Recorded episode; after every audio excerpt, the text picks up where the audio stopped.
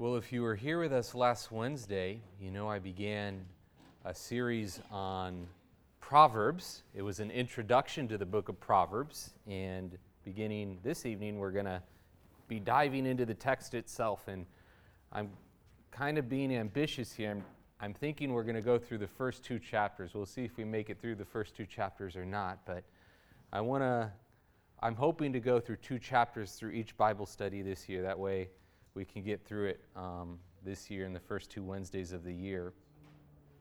But if you want to follow along in your Bibles, you can turn to Proverbs chapter 1.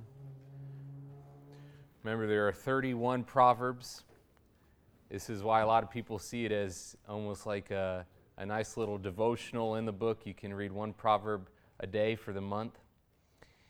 In Proverbs uh, chapter 1 and verses 1 through 7, we really have the title and the preamble to the book as a whole. So let's go ahead and read Proverbs 1, verse 1. The Proverbs of Solomon, the son of David, king of Israel. Now, if you were here with us last Wednesday, you know how uh, we saw that Solomon wrote the vast majority of the Proverbs. He didn't write Proverbs 30, which is attributed to Agur and he didn't write Proverbs 31, which is attributed to King Lemuel, and in particular the teaching of his mother. But his fingerprints are really found on Proverbs chapter 1 through 29. And, uh, and so this is how the book opens that these are primarily, at least, the Proverbs of Solomon, son of David, the king of Israel. Now, um, you know, one thing we, we, we notice here the, the fact that he's referred to as the son of David, it makes us think of uh, the covenant that God made with David that a son would sit upon his throne forever. And while we know Solomon didn't fit that bill, he didn't sit on the throne forever to rule and reign in peace. He was a type and shadow of the ultimate Son of David, Jesus Christ, who would sit on the throne forever, who's sitting on the throne today and is reigning and ruling in peace. And the wisdom that we see that pours forth from Solomon, son of David, as we read the book of Proverbs, ultimately is the wisdom that flowed from the greater son of David, Jesus Christ, right? So when we read the book of Proverbs, we shouldn't just read it as these are the words of Solomon, but these indeed are the words of the greater Solomon, Jesus Christ. It's not just the words of a man, it is, it is the words of God.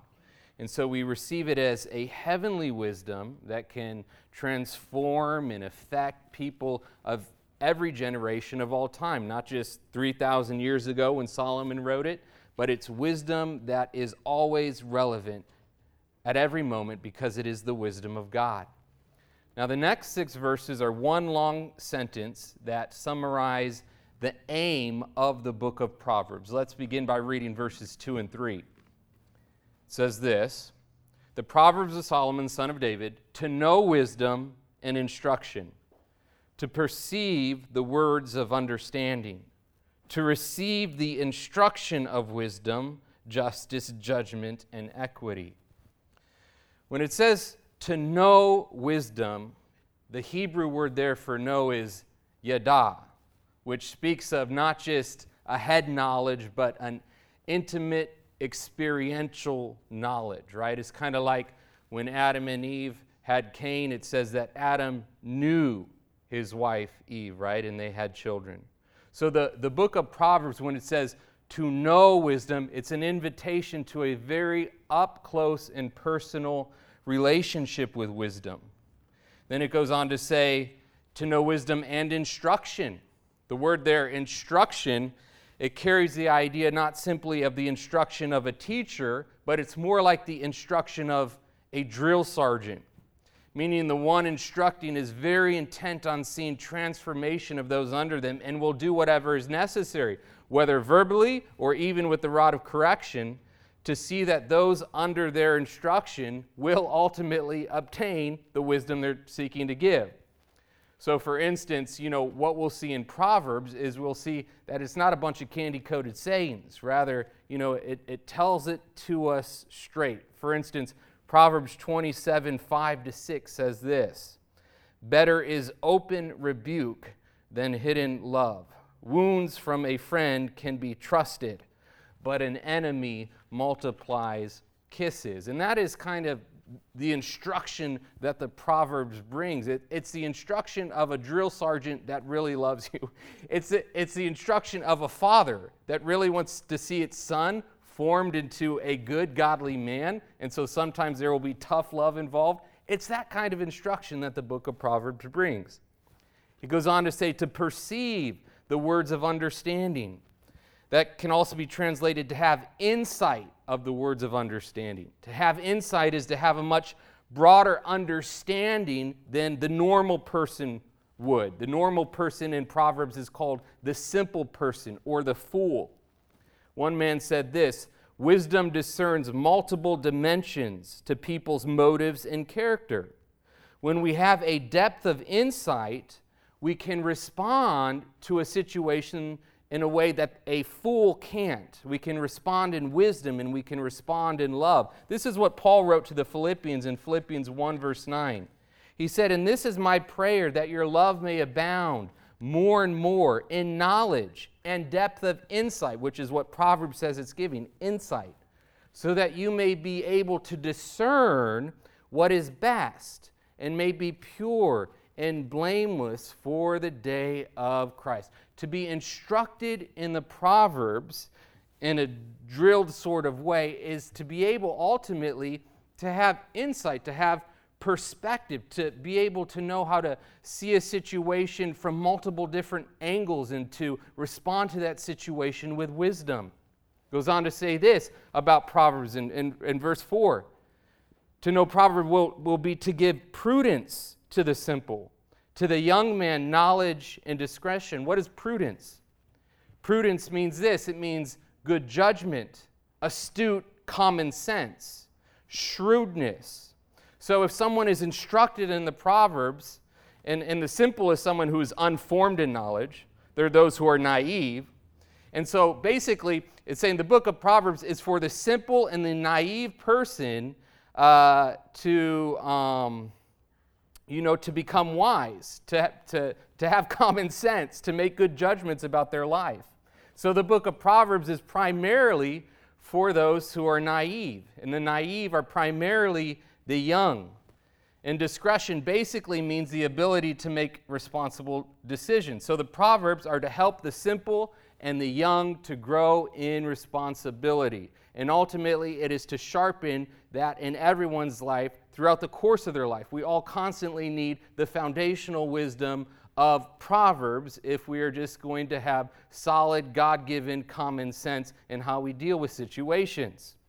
So the book of Proverbs is like a mentor who shows his mentee the ropes, tells them the truth straight up. It's like a good father who spends time with their children, showing them the right path and pleading with them not to go down the wrong path. Verse 5 says this A wise man will hear and increase learning, and a man of understanding will attain wise counsel. Well, what does the fool and the simple person do? La, la, la, la, la, I'm not going to listen, right? I'm going to go do my own thing. Well, you know, who was one of the wisest men in Scripture? Solomon, yeah. Another wise man was Moses. In fact, the Jews probably revered Moses more than any other of the people, Jews, more than Abraham, more than David, more than anyone. And this is what Acts 7:22 says about Moses, the guy who wrote the first 5 books of the Bible. Says this, Moses was educated in all the wisdom of the Egyptians and was powerful in speech and in action. So he was extraordinarily wise, not just in the wisdom of the world and everything Egypt had to offer. I'm sure being trained as a prince of Egypt, he probably knew multiple languages, knew the wisdom of many cultures surrounding him, but he also had wisdom that he had received from God, right? From Mount Sinai. Yet even Moses was a man who was willing to hear and to attain wise counsel, so even he could increase in learning. One of the stories that's recounted for us in the book of Exodus is that early on in the wilderness, Moses was being worn out from morning to evening with judicial cases. So his father in law, Jethro, he took him aside and he advised him in a better way to handle these judicial cases. He helped Moses set up a court system that could see, oversee tens and fifties, hundreds and thousands, where Moses would, would serve as the last court of appeal himself. He would kind of be the, the Supreme Court, the justice that if anything reached its way through the court of appeals to him, he could handle that case, the most difficult case. And after hearing this advice from Jethro, this is what it says in Exodus 18:24. Moses listened to his father-in-law and did everything he said. A wise man will hear and will increase learning. We are to have the same sort of receptive attitude as Moses. We never grow beyond the wisdom of Proverbs. We can always add to our learning we can always be more deeply immersed in the scriptures and the ways of Christ. Are you glad you're going to add to your learning this year? I'm glad I am. Verse 6 says this To understand a proverb and an enigma, the words of the wise and their riddles. An enigma and a riddle is something that's very perplexing, something we can't make sense of when we first read it or see it something hard to figure out? Well, Proverbs says that as we gain in knowledge and wisdom and learn from the Proverbs, we can have understanding of even some of the most complex parts of wisdom. Some of, some of the Proverbs are more like parables. In fact, Jesus' parables are called Proverbs, they're called mashals in, in Hebrew. Verse 7 says this, and this is kind of how the preamble ends. This is almost like the thesis statement of the whole book. The fear of the Lord, or that's just the divine name there, the fear of Yahweh is the beginning of knowledge. But fools despise wisdom and instruction. So here, Proverbs is different from all the other sources, wisdom books in the world, because the foundational aspect of wisdom, it begins with a personal relationship with the one true living God, right? The beginning, the source, the font, the spring of wisdom is a fear of Yahweh. What does fear mean here? Well, it really means an awe and a reverence. And if we're going to really grow in wisdom, we must have a reverential awe for the one true God, the Father, the Son, and the Holy Spirit. And without that foundational knowledge, Everything else, all other knowledge, ultimately is chaff. Thus, knowing God in a reverential way uh, must undergird all of our wisdom in everything we do in, in life. It lights the path of wisdom, knowing God and knowing Him personally. You know, the statement, uh, the fear of the Lord is the beginning of knowledge, is repeated two other times in Proverbs. It's repeated, Solomon repeats it in the book of Ecclesiastes. And, um, and so it's very important. You know, like I said, it's, it's a reverence that shows itself in respect and obedience. And at the same time, many times the Lord responds to those who are terrified, right? This is the bad aspect of fear. They're terrified with what? Do not be afraid. God doesn't want us filled with terror, but He does want us filled with awe and reverence that will move us to a loving trust and obedience in Him as a good Father who wants what is best for us, right? It's the sort of reverence that a creature owes its creator, the sort of reverence that the redeemed owes its redeemer. Those who honor their parents and listen to them will grow in their parents' wisdom. Those who honor the Lord will listen to him and they will grow in his wisdom. If we're ever going to grow in wisdom, we need to have a reverential awe of the Lord and everything the Lord says. We want to sit at his feet like Mary sat at his feet and just seep, you know, seep up everything that's dripping from his mouth. That's how you're going to grow in wisdom. You just have an awe of His Word. You have an awe that, that He said, I and, and my Father are going to come and we're going to make our home inside of you. you. You just have an awe of the God who has bought you with His blood. You know, after verse 7, it moves into the next big section of Proverbs. Proverbs 1, verse 8, all the way through the end of chapter 9, we might call, a lot of scholars call it the prologue of Proverbs, uh, meaning it tells the importance of receiving wisdom and growing in wisdom before a lot of the short wisdom statements are given. So in Proverbs, the first nine chapters, it's like long lectures about the importance of wisdom, before then the next 20 chapters or so gives a lot more shorter statements or little sound bites of wisdom for various aspects of life.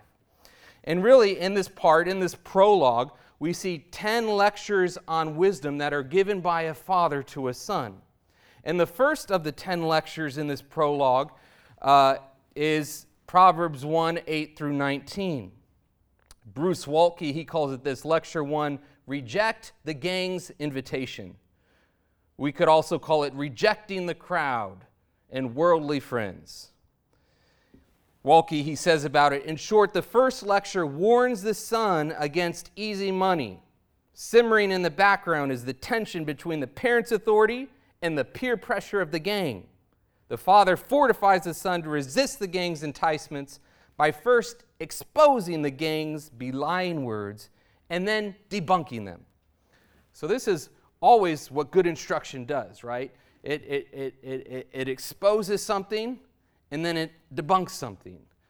So, let's read the first lecture Proverbs 1, verse 8. My son, hear the instruction of your father and do not forsake the law of your mother. First thing I want to notice here, it's how, how both parents are instructing their kids, right? They're not just calling them to blind submission, do this, do that, but they're explaining why they should, exp- they should obey their instruction. You know, I know um, when I tell, you know, my daughters know when they ask me something, especially Brooklyn, she always has to have a long explanation why I say no, right? And if you're able to give an explanation, you should give an explanation. It will help kids grow in understanding and wisdom, right? Why you're saying no to something.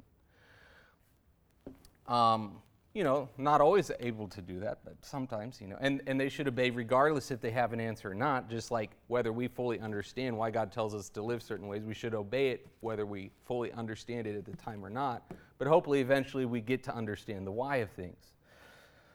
You know, also notice how wisdom flows from both parents here it's the father and the mother. Of course, Genesis 2 assumes a mother and father is the head of the family unit. A healthy family unit will have both a, mother and a father, not two fathers or two mothers, for each sex complements each other in the rearing of a child. And one parent must not push off all the instruction and child rearing onto the other parent. Yet, if one parent is lacking in an area or is an unbeliever, God will give the grace to the one believing parent to instruct their child in the fear of the Lord, right? I think of Timothy in the New Testament, right? His father was an unbeliever, his mother was a believer, and, and Paul said that he had the living faith that dwelled in his grandmother and in his mother. So, you know, God will give grace for, for those who don't have a father and mother instructing them, just has a father or a mother. But, you know, the ideal case is that a father and a mother are both taking the responsibility to instruct their children in the ways of wisdom and that there is that complement of a mother kind of instruction and a father kind of instruction because we need both. We need a motherly instruction and we need a fatherly instruction. Uh, verse 9 says this For they will be a graceful ornament on your head and chains about your neck. You know, children who receive and walk in the instruction of the book of Proverbs basically we're told here, they will stand out, right? They will be decked out like a prince ready to take life by the horns. They will be capable of reigning in life through the abundance of God's gracious teaching. They will be like Joseph in his magnificent colored robe, right? Ruling his brothers. That's what it's going to be like if you receive the, the godly instruction from the father and the mother that is given to us in this book. Verse 10 My son, if sinners entice you, do not consent. If they say, Come with us, let us lie in wait to shed blood. Let us lurk secretly for the innocent without cause. Let us swallow them alive like Sheol and whole like those who go down to the pit.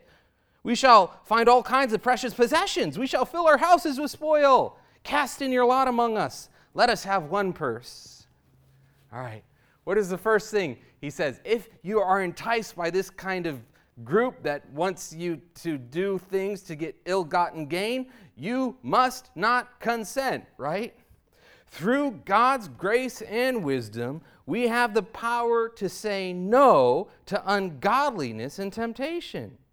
Here, the child is warned about the dangers of bad company, those in his town who want him to join their gang.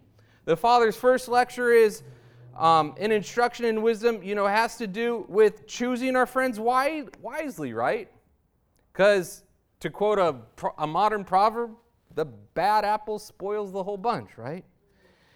And sadly, you know, while Solomon is giving this instruction and he's, he's sharing what the father's instruction to the son, Solomon's own son, who took over as, as king for him, Rehoboam, he did not heed this advice. And father, instead, when he came to the throne, instead of listening to the wisdom of the elders to treat the people of Israel kindly, he said, I'm going to go hear what my young friends have to say about this. And they say if your father ruled, you know, and I can't remember with his thumb down, you know, or he ruled with whips, you rule with scorpions, something like that. You, you put your thumb down even more on the people, make it even more hard for them. And what did he do? He followed the advice of his young friends. What happened? Civil war. Israel was never united again. There was a southern kingdom, Judah, a northern kingdom, Israel, all because Rehoboam would not heed the instruction of his father, but listened to the advice of his young friends. That's usually what happens. You know, when the father describes what the speech of the gang is like, he completely exposes it. He recasts their appeal in a way that makes it repulsive. He shows his son that not all that glitters is gold and exposes the true nature of things for his son. His son shouldn't be tricked by their gold chains and their nice cars and their camaraderie. Rather, the son should be able to see that their life was built on violence, that it was a house on sand ready to collapse, to not go near them. 1 Corinthians 6:18 says we're to flee immorality. 2 Timothy 2:22 says we are to flee youthful lusts. We must not consent no matter the appeal the world brings. He continues his speech like this in verse 15. My son, do not walk in the way with them.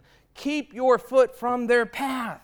For their feet run to evil, and they make haste to shed blood. Surely in vain the net is spread in the sight of any bird, but they lie in wait for their own blood. They're much stupider than birds. They lurk secretly for their own lives. So are the ways of everyone who is greedy for gain. It takes away the life of its owners. What does he say? He says, Son, keep your foot from their path. The son is not simply to not walk with the gain, but he's not even to go near their path, right? Meaning, don't even entertain the idea of joining in with these guys, son.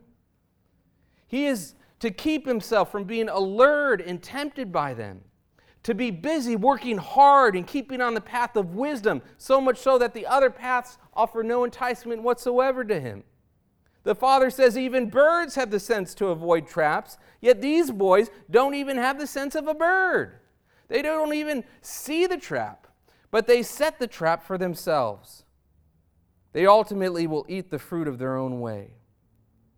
The father then ends the speech by saying that the motivation behind this sort of gang is greed. And anyone who gets entangled with greed will find sorrow, for the love of money is the root of all kinds of evil. To have unjust gain is wickedness. Well, let's move on to the last part of Proverbs 1. And, and the last part of Proverbs 1 introduces a speech from Lady Wisdom.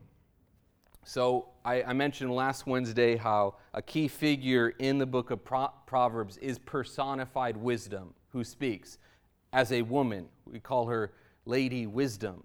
The reason uh, she's personified as a, wisd- uh, as a woman is because Hebrew, the, the words in Hebrew, um, you know, they're all gendered words, and the Hebrew word for wisdom is, is female, and so when, she's, when wisdom is personified, it, it just makes sense that it's Lady Wisdom who's speaking. And her first speech is a rebuke of those who are uncommitted to her ways. Her message, in a nutshell, is repent, because when the time of judgment comes, there's not going to be a second chance. So repent now and receive my wisdom. I want to see your life in order. So this is what she says Proverbs 1, verse 20.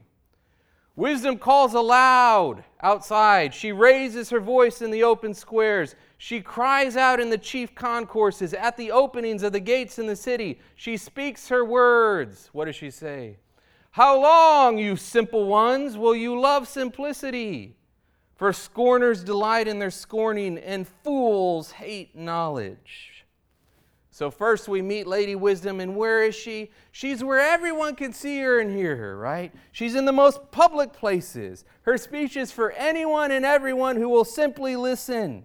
What does this show us? God's word is not private, right? It's not for a special group of people that He chooses to be part of His secret society. No, God's wisdom is never like that. His word is written for all to see and for, to hear. Jesus said this in Matthew 10 27 Whatever I tell you in the dark, speak in the light, and what you hear in the ear, preach on the housetops. So here we see Lady Wisdom shouting out God's wisdom for all the world to hear, pleading and warning and reasoning and threatening. Yet many of them simply don't heed her, right? Their minds are cluttered with other thoughts and other things and saying, I don't want that. So she says, How long? How many more weeks or months or years will you reject my help? The rejection of Lady Wisdom makes me think of those who rejected the kingdom of Jesus. In Jesus' parable of the great banquet, it says, remember, he, he says, Everything is ready, come, attend my banquet. But one by one they began to make excuses why they couldn't attend. I married a wife, sorry, I can't attend. I bought me some cows, sorry, I can't attend. So what does he say? He tells his servants, Well, go into the highways and the byways and compel them to come in, right? He's like Lady Wisdom screaming on the streets, I have everything you need for life. Just come for me and let's rejoice and celebrate in the life I want to give you. That's what Lady Wisdom is doing here. The simple, they're the gullible. They, they believe anything. They're easily led and influenced. The fool is wise in their own eyes. They're building their lives on their own principles that are selfish. And, and their life, it collapses. They will have nothing to do with Lady Wisdom. What does she go on to say in verse 23? She says, Turn at my rebuke. What is turn? It's, it means repent. Surely I will pour out my spirit on you. Surely. Look at that promise. I will make my words known to you in an intimate way. Why she's pleading with people. She wants to see all these people's lives transformed. You know, God always gives the fool and the simple time to repent, to turn, to think again, to receive his blessing. When someone turns toward wisdom, there is a promise that there will be a pouring out of the spirit of wisdom on them, right? They'll have a downpour. They'll be drenched. They'll be immersed. They'll be baptized in wisdom. There is still hope for them, right? Well, sadly, many did not turn at her call, so she continues in verse 24. Because I have called and you refused, I have stretched out my hand and no one regarded, because you disdained all my counsel and would have none of my rebuke, I also will laugh at your calamity. I will mock when your terror comes. When your terror comes like a storm and your destruction comes like a whirlwind, then they will call on me, but I will not answer. They will seek me diligently, but they will not find me, because they hated knowledge. It did not choose the fear of the Lord. They would have none of my counsel and despised my every rebuke. Therefore, they shall eat the fruit of their own way and be filled to the full with their own fancies. For the turning away of the simple will slay them, and the complacency of fools will destroy them. But whoever listens to me will dwell safely and will be secure without fear of evil. So here we see first Lady Wisdom, she's out in the public squares and she's pleading, she's exhorting, she's shouting, she's crying, she's holding out her hands. She's offering a, a, to drench them in wisdom and new life, and yet many refuse her. So when she sees the fool and the simple experience the fruit of their own way, she says that she laughs. That doesn't, you know, why does she laugh? She laughs like God laughs at the kings who try to come against his anointed son in Psalm chapter 2, right? God, he sits on his throne and he laughs. They laugh, wisdom and God laugh, because they are glad that the way of foolishness and evil does not prevail. We can rejoice that evil ultimately does not prevail. If we do rejoice at the downfall of evil with Lady Wisdom, you know, it just reminds us that we must flee to her to receive her wisdom and her truth. The fools, they disdained her counsel, they hated her knowledge, they despised her rebuke, and they ultimately refused to revere Yahweh. That meant they were on the path to destruction. And when they finally did experience their destruction, it was too late. And they cried out. It's kind of like Jesus' parable of the ten virgins, right? The bridegroom comes. There were five wise ones, right? And five were what? Foolish, kind of like here, right?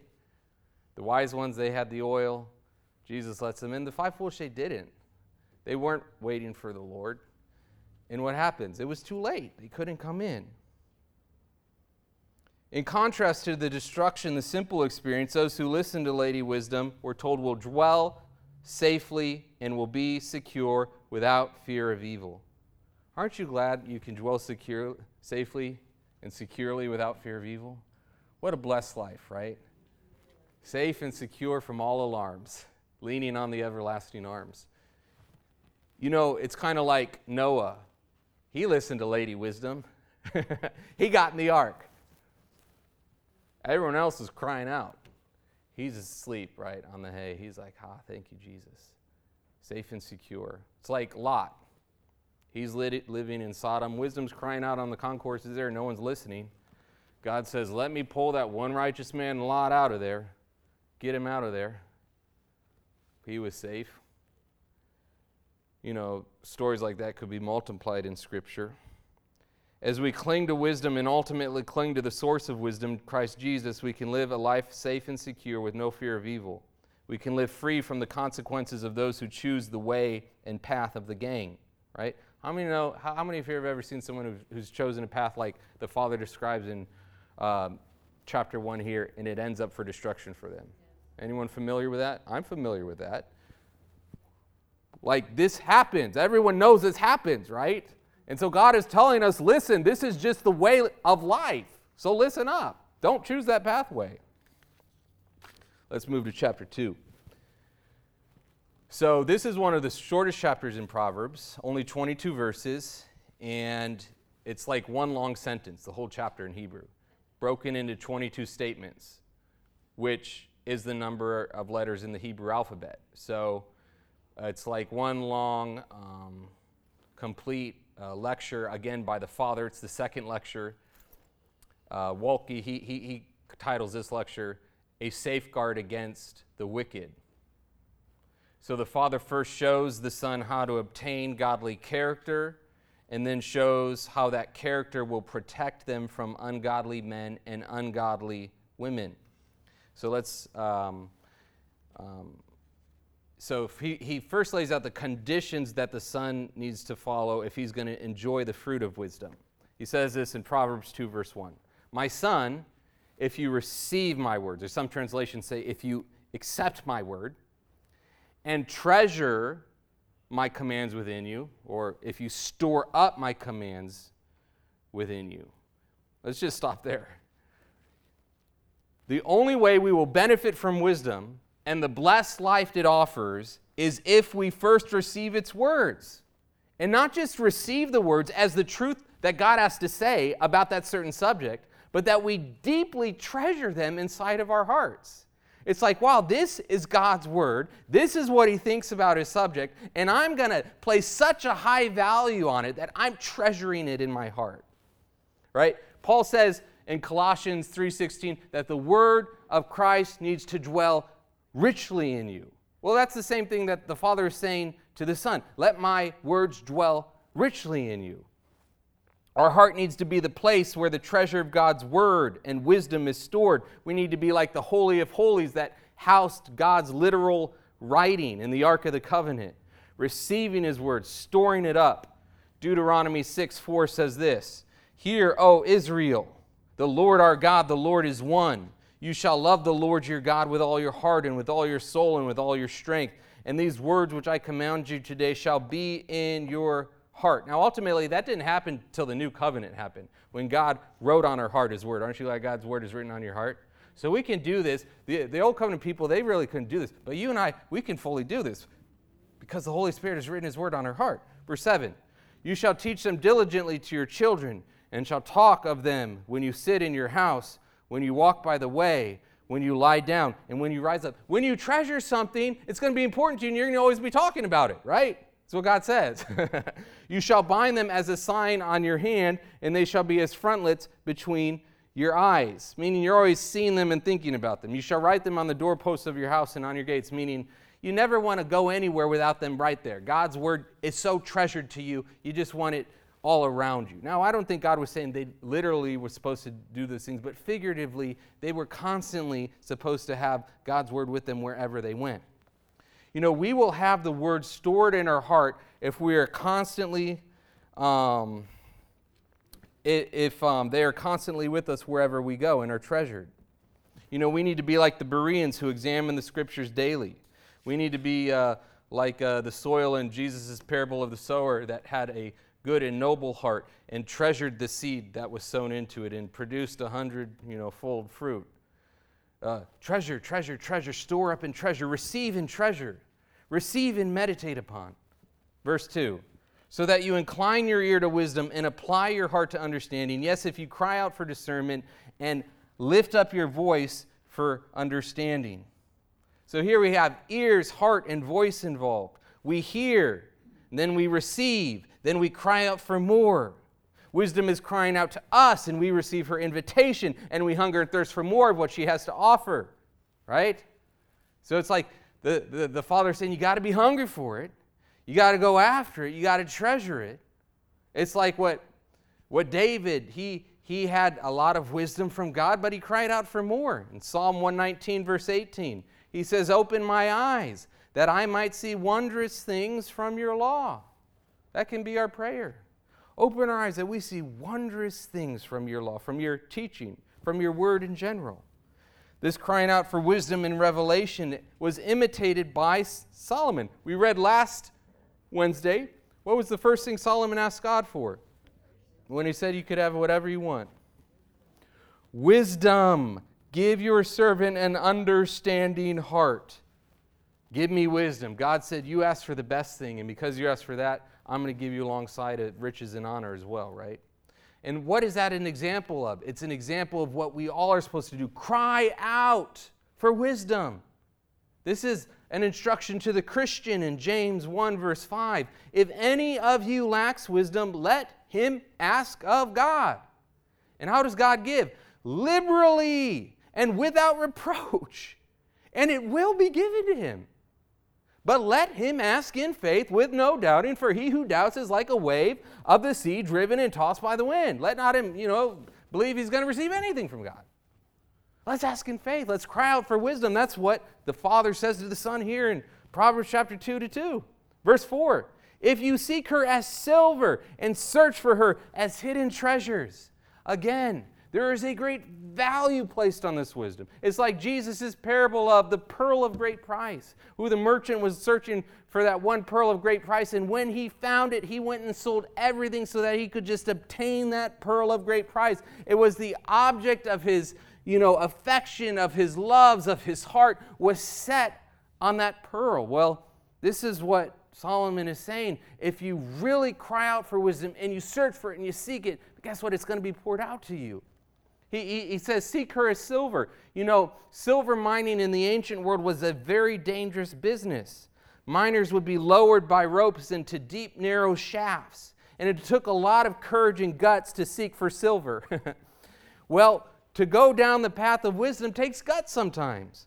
It will take a willingness to leave behind your old life, your old behavior, your old patterns of thoughts so that you'll be able to find something that's priceless to replace it. Christ in the life he offers is the one object um, of our search. So, what happens if someone receives and someone treasures and someone inclines and implies and cries out and lifts up their voice and seeks and searches? Verse 5 this is what will happen. Then you will understand the fear of the Lord and find the knowledge of God. That is the number one thing in our search for wisdom is that we will know God. Remember, he just told us in chapter 1 that the fear of the Lord is the beginning of wisdom. If one truly devi- desires wisdom, they will become acquainted with the one true God. The God who has made himself known in the scriptures, the God who has made himself known in his Son, Jesus Christ. And it is not simply a head knowledge of God that is spoken here, but one is personally acquainted with the, this God at the level of their heart, of their affections. It, again, then you will understand the fear of the Lord and find the knowledge of God. The intimacy that Jesus spoke when he said that he would come and make his home inside of us. Look what it goes on to say in verse 6 For the Lord gives wisdom, from his mouth come knowledge and understanding. He stores up sound wisdom for the upright. He is a shield to those who walk uprightly. He guards the path of justice and preserves the way of his saints. Amen. The wisdom of the Lord gives to those who cry out for it a shield to their life. A shield to their life. The wisdom of God will protect you, it will guard you. We will see at the end of this chapter that wisdom will protect the one who has received it from apostasies, from leaving the Lord, from the apostasy of the wicked men around them, from the immorality of the adulterous woman. The wisdom of the Lord is something that preserves the way of his saints, right? He guards the path of justice and preserves the way of his saints. How many of you want to be preserved in life? right? Paul, he ends his letter to the Thessalonians by praying that they would be uh, preserved, spirit, soul, and body, blameless until the coming of the Lord. The Proverbs are a preservation point for God's saints. It keeps them safe. It keeps them clean. It keeps them heading down the right direction. It keeps them filled with godly sense. It is like how going to church every week, I really think the, the reason why God wants us to go to church every week and you know, be in the habit of not forsaking the assembly is because the church is a preservation point in many ways from all the junk that people accumulate throughout the week, right? We need preservation points. We need the preservation of God's wisdom so we need to treasure it and we need to be continually washed by it. We need to be washed by the water of the Word, washed by the water of God's wisdom. Verse 9 Then you will understand righteousness and justice, equity, and every good path. Who here wants to understand all that stuff? I do. I want to understand it. The Hebrew word for path here means a track or an entrenchment. It basically is referring to wagon ruts. If one wagon makes some ruts, others will follow in those same ruts if they want a smooth ride. If we gain wisdom, we will understand righteousness and follow the rightly worn paths rather than the wrong ones. And we will leave good wagon ruts for others to follow behind us. Verse 10 When wisdom enters your heart and knowledge is pleasant to your soul, discretion will preserve you, understanding will keep you. So, wisdom must enter the heart and be pleasant to our soul if it is going to have a preservation effect on us, right? Meaning, you know, we just we can't be content with head knowledge. Rather, we need the truth of the word of God to pierce us at the depth of our heart. Enter your heart if you're going to find transformation. One reason God's word will be pleasant to us is because we have a new nature in Christ Jesus and we're filled with his spirit. Who we are in Christ right? It craves the word of truth. So we need to feed the new man of who we are in Jesus Christ. We need to feed it and let it dominate us. It'll be sweet to us. Verse 12 To deliver you. Why is he giving him all this wisdom? To deliver you from the way of evil, from the man who speaks perverse things, from those who leave the paths of uprightness to walk in the ways of darkness, who rejoice in doing evil and delight in the perversity of the wicked, whose ways are crooked and who are devious in their paths. So, the first thing being rooted in wisdom does for you is it removes you from the way of evil and the evil men. Men whose heart is wicked, who speak perversity, who walk in dark paths. Not only do they do these things, but they delight in their evil. They delight in their perversity. Right? the Bible presents a true picture of humanity, right? Okay? Those who are in Christ in wisdom will immediately begin to see how evil those paths really were, and they will expose those paths and dangers to others. This is what Paul wrote to the Ephesians in Ephesians 5, verse 8. For you once were once darkness, but now you are light in the Lord. Walk as children of light. For the fruit of the Spirit is in all goodness, righteousness, and truth, finding out what is acceptable to the Lord. And have no fellowship with the unfruitful works of darkness but rather expose them. For it is shameful even to speak of those things which are done by them in secret. I feel like Paul is probably thinking of uh, Proverbs 2 uh, 12 to 15 here as he's writing that. Notice how wisdom will preserve you from those who leave the paths of uprightness. I think one way we can apply this is that it is speaking of those who might have grown up in the church with you, but once they reach adulthood, they leave behind the ways of the Lord they become hardened. I read some statistic, it's something like 90% of Christian kids who go to college end up uh, stop going to church, and many of them leaving the faith. That speaks of two things. It speaks of one, we have need to do a better job in the church, Amen. instructing our children.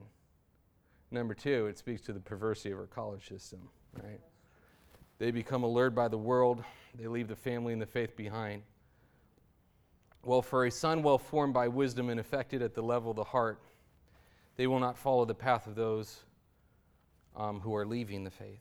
Rather, they will stay, they will be preserved. Wisdom will not just deliver you from the path of wicked men, but also from the immoral, the immoral woman, or also translated the stranger woman. Let's look at verse 16. To deliver you. Wisdom will do this for you, my young son. It will deliver you from the immoral woman, from the seductress who flatters with her words, who forsakes the companion of her youth, and forgets the covenant of her God. Now, the flattery speech of the seductress is given in Proverbs 7, verse 14 to 20. We'll see all of her alluring words when we get to Proverbs 7. And the father exposes the ways of this immoral woman even more to her to his son when, when he gets there. But here he is content to show his son that there are such things as immoral women in the world who turn their back on their husband, right, their companion of, her, of their youth, and the covenant they made with their God. They, the fact that there is a biblical category for sexually immoral women is something that needs to be stressed in our own day. One guy says this. He says, Today there is the tendency to view things without nuance. For example, to think of all women as victims to men. This rejects the idea of the immoral woman, thinking that if there is a sexual liaison between a man and a woman, he must be the perpetrator and she must be the victim, right? How many know we've heard that the last five years in our news? Well, the Bible shows this modern idea is a fantasy. Both men and women can be sexual predators, both men and women can be sexually immoral. So the father points out to the son what is wrong with that type of woman. Now, immoral here can also be translated strange. She is strange in that she is disloyal to God, and like the foreign women who turned Solomon's heart away from God to worshiping those strange gods an unrepentant woman who has broken a covenant with the husband of her youth and is out in the world alluring other men is a woman who will break the marriage covenant again. In fact, you know what? Divorce statistics bear that truth out. People in a second marriage have a higher percent chance of getting divorced than people in a first marriage. Why? Because some of them never repented, sought the Lord to help them, and used wisdom and used that wisdom in entering a new covenant with another spouse rather you know, their pain and their brokenness lived on, on repeat. And so he's showing his son listen, there are these immoral women out there, and they're seductresses, and they're going to try to flatter you with words, but guess what? They have a crooked, uh, you know, past. They've left the companion of their youth. They've forgotten the covenant with their God. They're no longer worshiping the Lord. The covenant they made before God with, with the companion of their youth, they've broken. Stay far away from her. Unless she's repented, of course. Look out for her glib, oily speeches. They lead nowhere good. But let me tell you where they lead you, son. Let me tell you. Let me give you a real clear picture here. Verse 18 For her house leads down to death, and her paths to the dead. You really want to, you really want to walk through that door, son? Her path leads down to death.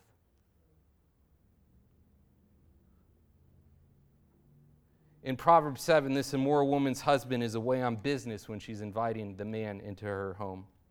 For someone to cross the threshold of her home and engage with her is to engage in adultery. Now, in a very literal sense, in the Old Testament, you know what the punishment for the adulterer was? It was death. Her house leads down to death. Like for the Hebrew man to speak that to his Hebrew son, he was saying, Yes, you will die if you go into her house. Now, there are still parts of the world today where that's true. So, in a very literal sense, that could apply in that way to many parts of the world today.